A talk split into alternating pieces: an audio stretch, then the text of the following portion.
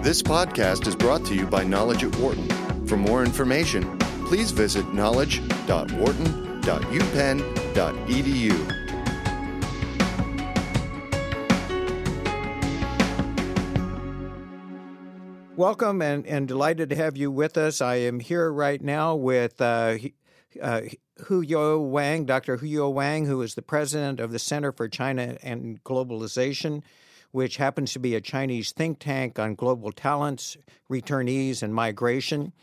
He's also the vice chairman of the China Overseas Return Scholars Association. Um, he is the vice chairman of China Talent Society of Ministry of Human Resources and I could go on actually with several vice chairmen and all uh, in various different positions. He's an extremely talented uh, individual, and um, Dr. Wang, I'm absolutely delighted that you're joining us uh, here today. Um, thank you, thank you, Professor Reibstein. Yes. And and I also recognize that you are going to be um, joining us here at the Wharton Nation Brand Conference on October 28th, and you will be a real asset to that program. And so, let me again thank you for uh, for joining us on the program. Uh, um, thank you. I also note that you're a senior fellow at the Harvard Kennedy of School, uh, Harvard mm-hmm. Kennedy School, where you also you got a, a couple degrees from Harvard as well. And I see you are a visiting fellow at the Brookings Institute. And I could take up all of our time going through your credentials, um, but I'd rather I'd rather get into the content. Suffice it to say for our listening audience that we have a very, very talented gentleman that is joining us uh, from China today. Um, and so, and, and, and, I should also mention, Dr. Wang, I appreciate, I recognize that it's, it's late in the evening there in China, and appreciate you, uh, you, your willingness to join us on the air right now. Um, yeah, thank l- you. L- let me let me begin with uh, trying to understand what the Center for China and Globalization is. Um, and if you could just describe that for us and what the mission is of, of the uh, China and Globalization Center. Yes. Uh, thank you, uh, Professor uh. And uh, uh, so the, the Center for China and Globalization actually is the largest independent think tank uh, in China, and uh, we have uh, established over almost Uh, nine years now, and uh, we are actually, luckily, we have actually ranked by the University of Pennsylvania think tank program as the 110 think tank think tank in the world, and also number seven in China, but also the number one for the independent think tank in China. So, so we're fairly large, and we have about uh, almost 100 uh, research and staff, and we have uh, several locations in China, including Beijing, Shanghai, and Guangzhou. And uh, and uh, the mission for the CCG, which is uh, stands for the Center for China Globalization, is basically become a, a, bridge and become a, a, platform for the exchange of the scholars and the researchers and the policy makers and of course also business academic community in in terms of uh, uh, to to strengthen the process of uh, of China and globalization, and also to serve a better uh, policy community uh, both in China and outside world. So we so we want to uh, play a bridge and focus more on on China and globalization, and also China and outside world particularly on the talent of the globalization, uh, uh, the globalization of the talent and the globalization of enterprises, and and migration uh, uh, between China and other countries. So that's the primarily uh, our, our, mission. So I, I recognize that uh, AU have been a consultant to many global companies such as GE and Siemens and ABB and Westinghouse, Mitsubishi, and, and so on. And I'm assuming you have worked with them to better connect them with uh, with China. Uh, but you have also been responsible for numerous Chinese firms going global, and I take it that's the primary responsibility of the uh, uh of the center. Yeah, that, that's uh, that's uh, the other way. Yes, we, we for example. over this weekend, we are having CCG is holding a large conference in Ningbo, uh, in Zhejiang province, which is uh, uh, which just concluded the G20 summit there, and we are having several hundred uh, companies from uh, both China and outside China to talk about uh, globalized enterprises in contemporary world. Uh, basically, how to uh, invest in China and invest globally. And also, we, we're having another conference called China Outbound Forum, which we have about uh, several hundred Chinese firms come uh, regarding uh, uh, Chinese investment overseas. So, so our center does involve a lot of exchanges and also promoting the, the, the, cooperation between Chinese enterprises and, and multinationals and foreign enterprises, and of course Fortune 500 company as well. So, so we do involve quite a bit of, uh, of business uh, uh, exchanges and and uh, and collaborations. So China, uh, let's let's talk about that and how China is perceived globally, and and and really how it is that you're trying to promote the China image um, to better attract uh, businesses to China as well as uh, acceptance of China's businesses overseas. Um, China is well known for its low cost manufacturing, but I'm curious about what other characteristics that you think should be better understood about China outside of China. Yeah, I think that's a very good question. Uh, uh thank you. And uh, uh, I think since China opened up uh, uh, in 1979, almost uh, 36, 37 years ago, uh, uh, the, gradually the image of, of China has, particularly for the Chinese enterprises, has has has changed a, a, a, lot. I think in the past, uh, for example, in China, it was purely uh, um, um, you know, 30 years ago, all, all the business in, in China is all state-owned enterprises and uh, now uh, in China, you have basically uh, at least half of, of the enterprises are privately owned, and then there's another probably 20, 30 percent of foreign enterprises. So, and also, of course, there's some 20 percent probably state-owned enterprises, and and that's probably the image that China is uh, is, is, is should telling the world that China is not only uh, is a is a country that uh, with state-owned enterprises, but also with a uh, with a very vibrant and uh, and and uh, actively uh, vigorous private sector as well.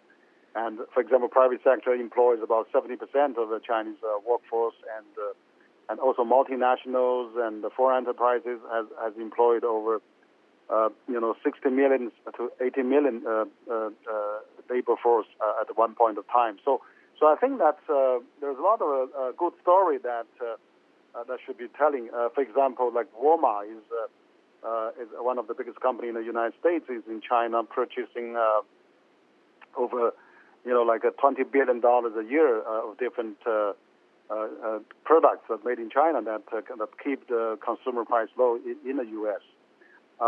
So so I think that that the dialogue and the the communications uh, between Chinese company and outside co- uh, foreign companies are sometimes are less well understood. Uh, uh for example, when Chinese company uh, uh, is buying a, a, company in the U.S., sometimes it be regarded as probably as a, a, negative sign.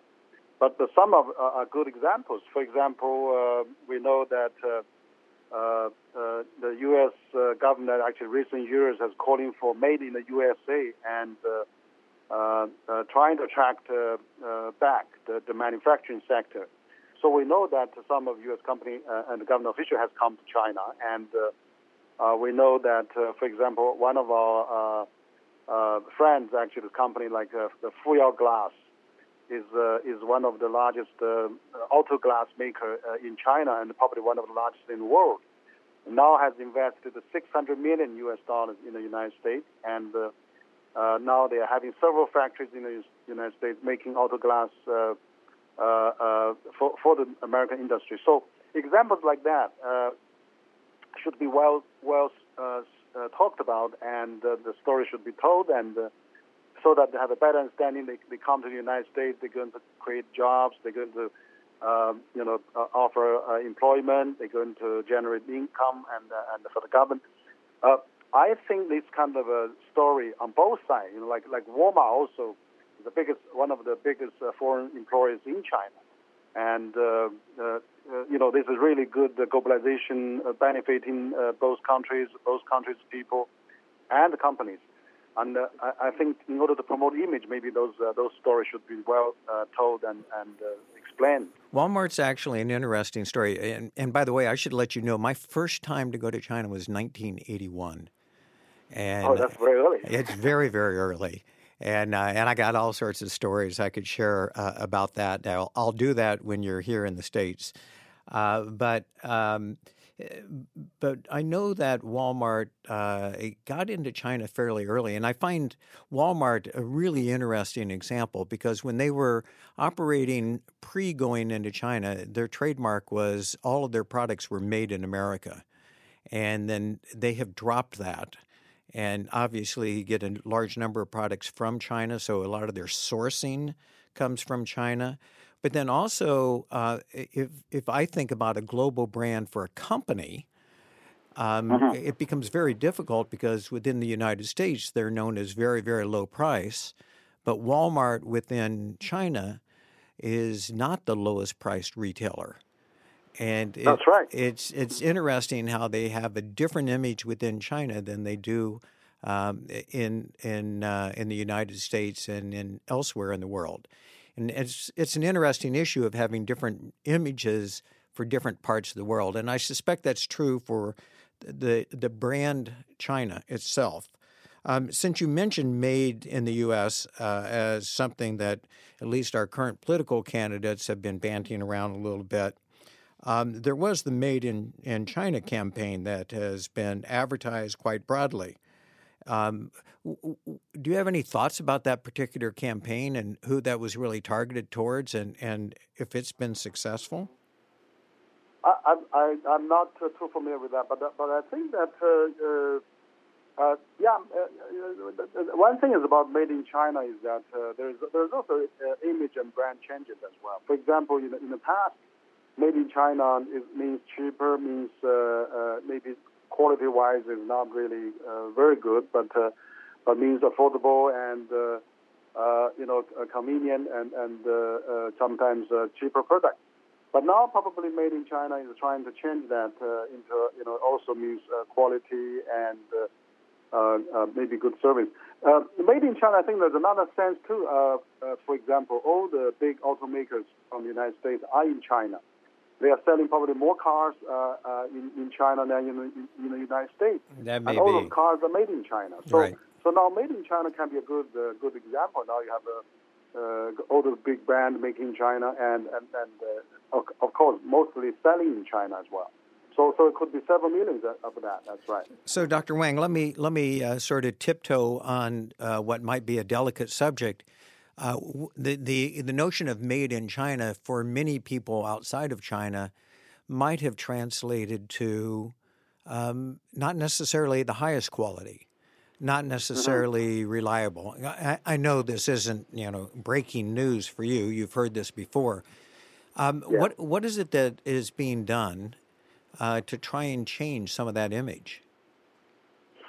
Yeah, that, that's a good question. I think that uh, you know uh, one of the things that uh, uh, could be uh, you know utilized is that while we have so many American companies in China, like Walmart, like like Microsoft, like uh, uh, uh GE, or they have or or, or, or, or GM or Ford for for for, for auto example. So so the GE car now, uh, GM cars now made in China and Ford cars made in China are really of a good quality, uh, very good quality. And also, for example, the Microsoft, they have uh, several research centers outside the United States and the centers in, in Beijing is probably uh, recognized by Microsoft as one of the best in the world. That they have utilized the talent and uh, they have, uh, have a, a R&D and research a lot of good products out of China.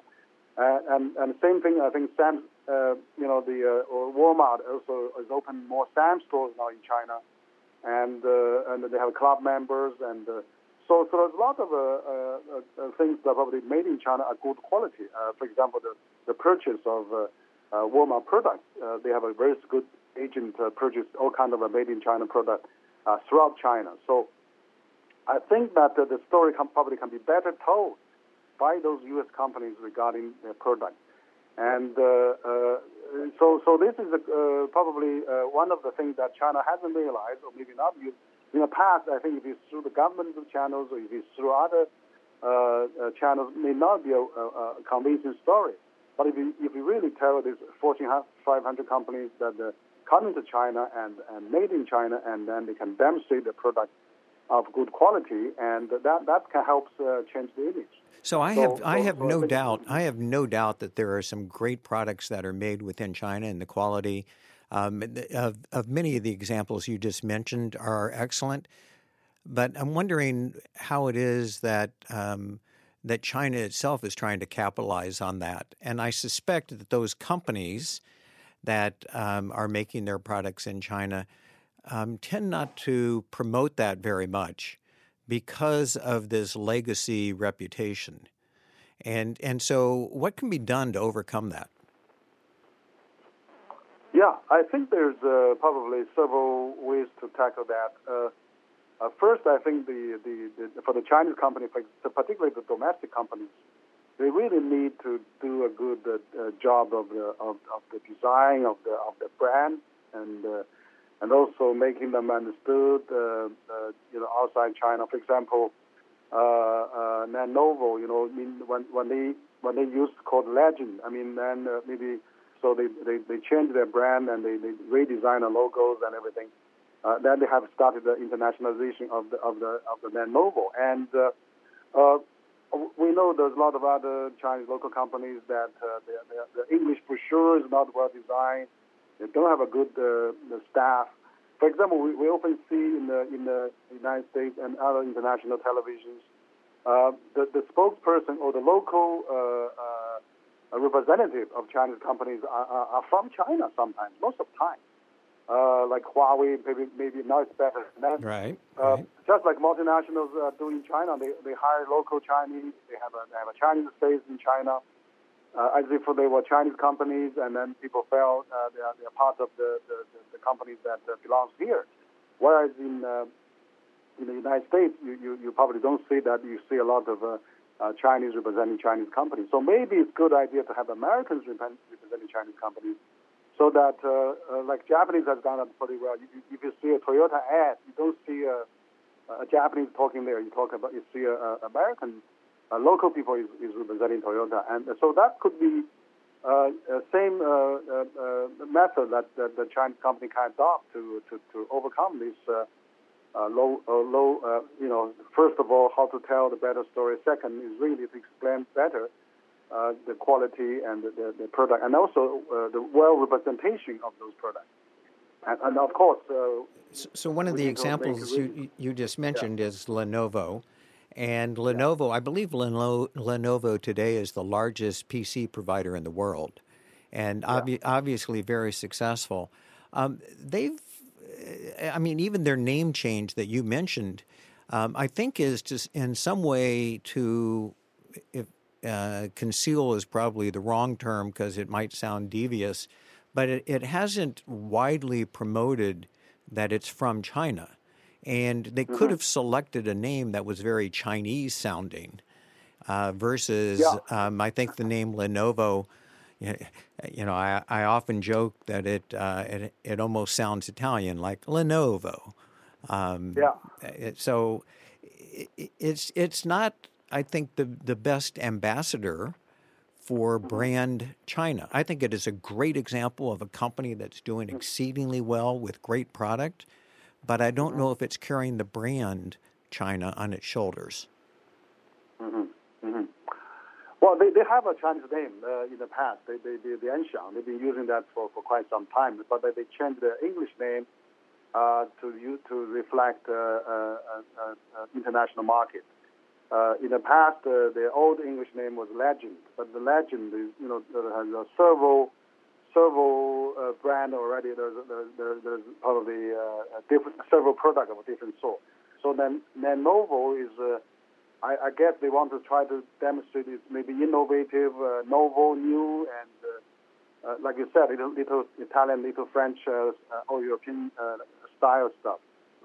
But that's a good example that they used that English name that uh, before they uh, embarked on this internationalization of the company. So an English, uh, an, an, an English, yeah. an English name to penetrate the Western markets, but um, but I'm worried about you know trying to help bring brand China up and and and who's carrying that banner. And I'm wondering, by the way, if there's any lessons that could be learned from uh, from Japan, who at one point made in Japan had uh, some baggage with it.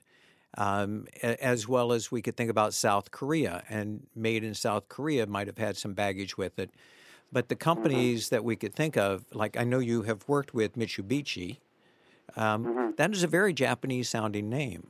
Uh, Samsung yeah. is actually a pretty, and, and Daewoo, both of those are yeah. are not English sounding names. So I'm wondering if there's uh-huh. some lessons for China that could be learned uh-huh. from uh, from Japan and from South Korea. I think so. Yeah, I think there's there's really good lessons to, to learn from them, and uh, uh, I, I think uh, if, if the, of course sometimes uh, it's difficult to change the name, but to make the name uh, even in, in, its own language, if it's in Korea or in Japanese, when they translate into English, it's, at least pronounceable. I mean that's probably uh, important. Uh, Samsung or, or, or, or, Toyota, you know, names that still can be pronounced. So, so I, I think that if a Chinese name is too difficult to pronounce, maybe it's good to to change change into a better pronounced uh, uh, like like Lenovo, you know, something like that.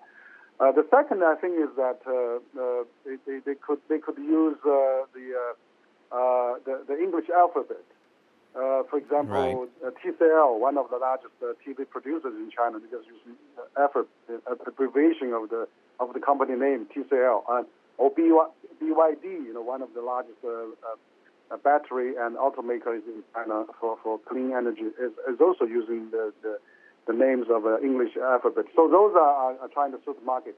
But I think the other thing is that when they do the ad, when they do the uh, brand promotion, when they do the, uh, uh the, the image, they should really uh, using a lot of uh, you know local local local figures. for example, I can give you a good example. The the the the Chinese, the, the, at one time, they had uh, advertisement in the Times Square of, of New York, and then it was it was I think it was uh, you know half hour or, or 50 minute uh, uh, period of, of, of advertisement, and that they flash all the faces in China, but then uh, so for the audience in the Western world, they don't know uh, this this particular figure or that particular figure, you know, with very short uh, demonstration of them. So, so it'd be good, you know, even talking about China, can we use the uh, uh, the local image and the local uh, uh, uh metaphor, local, uh, you know, representative that is really probably lo- local good stories to, to demonstrate China and Chinese images. And that's probably the lesson I think it would be really good because if you always using China and Chinese character and Chinese film star, you know, a lot of people don't know that, so right. they don't have a good outcome. In, interesting. Um, I've got many, many, many uh, more questions I'd like to ask you, and I'm going to save most of those for when you come here for the uh, Nation Brand Conference on October 28th. But my last question for you uh, what do you think China's image will be in 10 years globally? I think, you know, the uh, we see that uh, China's image is really changing quite, quite uh, uh, you know, rapidly, probably every every decade there's a, there's a big shift. For example, when when uh, we see that uh, uh, when the Second World War is, is, is finished, uh, we see the Western countries, companies going global, multinational emerging. And then we see in 1964, when the Tokyo Olympic uh, happened, the Japanese embarked on the globalization. And in 1988, of a uh, uh, Seoul Olympic happened, Korean company uh, started the globalization and going global. And 2008, uh, Beijing Olympic happened. Chinese Olympics. Chinese company started. Yeah, yes. Chinese company started going global. And, and now, almost eight years now after Beijing Olympics, I think that in the next 10 years' time, you know, we, we, we for the last uh, 10, 20 years, we see China surpass uh, Germany, surpass Japan, and now it's, uh, you know, uh, uh, uh, quite quite compatible with U.S. now, uh, with, with still with some years to catch up on the on the GDP side. But maybe in the 10 years' time, China would be the largest GDP country in the world. And I think China had to really, uh, you know, p- project its image as as a as a, friendly uh, for the climate. And now that China has just signed uh, uh, pa- Paris uh, uh, this uh, climate change The deal Paris with Accord. the U.S. and now Right. yeah.